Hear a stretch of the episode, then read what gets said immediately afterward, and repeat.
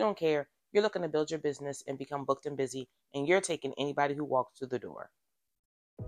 You're listening to Building a Beauty Business, a show that explores how your favorite beauty pros started, scaled, and grew their business.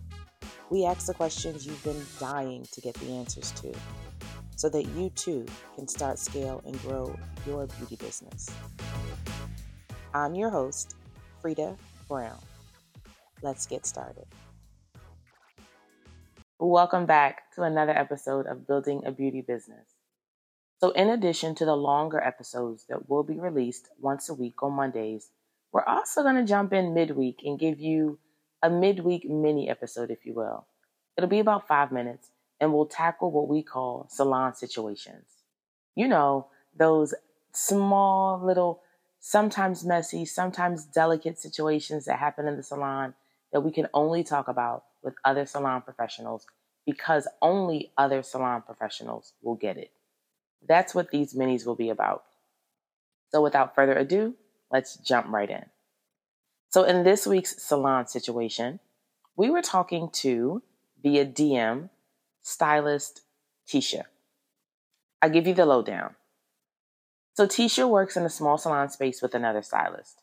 Tisha loves what she does, and she's a great stylist. She had a client come in recently, and from the break, the client seemed really aggressive, really pushy, and really demanding. But as Tisha often does, she did the client's hair without any issues. The client was satisfied with her work, the client paid, the client left, and all was right with the world. Except one thing. Tisha decided, I don't think I want this lady as a client. I don't want someone in my chair who's that demanding and that aggressive and that pushy with her energy. I do not want to be her stylist. And if Tisha really dug deep, she also realized that I don't think this lady really likes me. So she probably won't want to be in my chair again. Turns out Tisha was wrong. About a month later, this client books another appointment. Tisha is like, what the hell? I would have bet a million dollars this woman didn't like me, and I'm not really a fan of hers. And I personally don't want to be her stylist. So, as politely as she can, Tisha lets this woman know I don't have any availability and I'm not able to see you. The client was livid.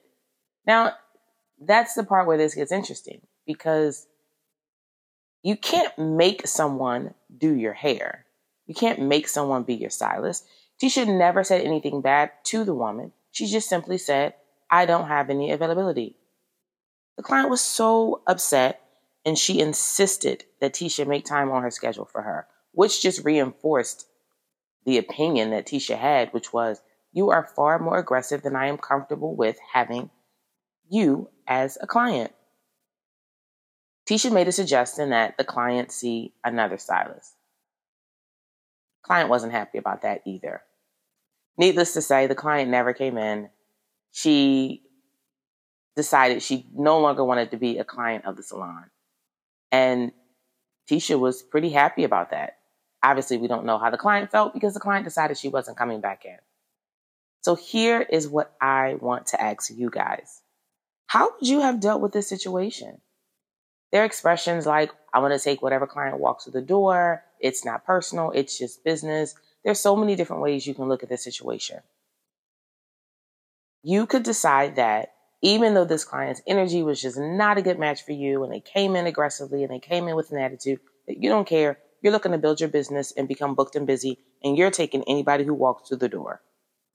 Or you could decide, even though I'm not booked and busy and I do need to be earning more money, I am still not interested in doing this client's hair.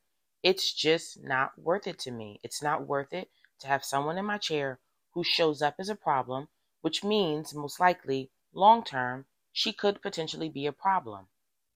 There's also another perspective. I was reading a book called Unreasonable Hospitality, and there's a phrase that he uses called charitable assumptions, where we try to look for the best in the person and in the situation. and we try to give them the benefit of the doubt. We don't know if maybe this person was simply having an off day and that's why she had a bad attitude.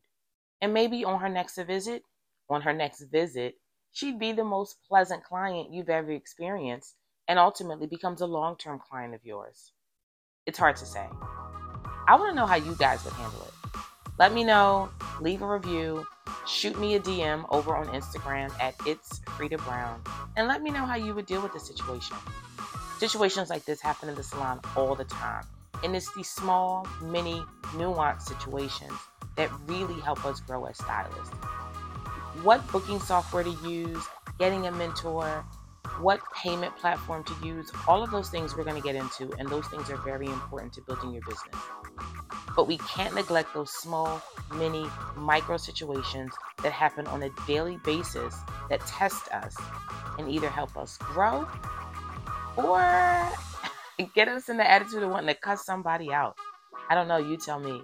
Guys, it's been great talking with you. I'm not going to hold you. Let me know how you feel. Don't forget to like, rate, and subscribe to our show, and I'll see you next week.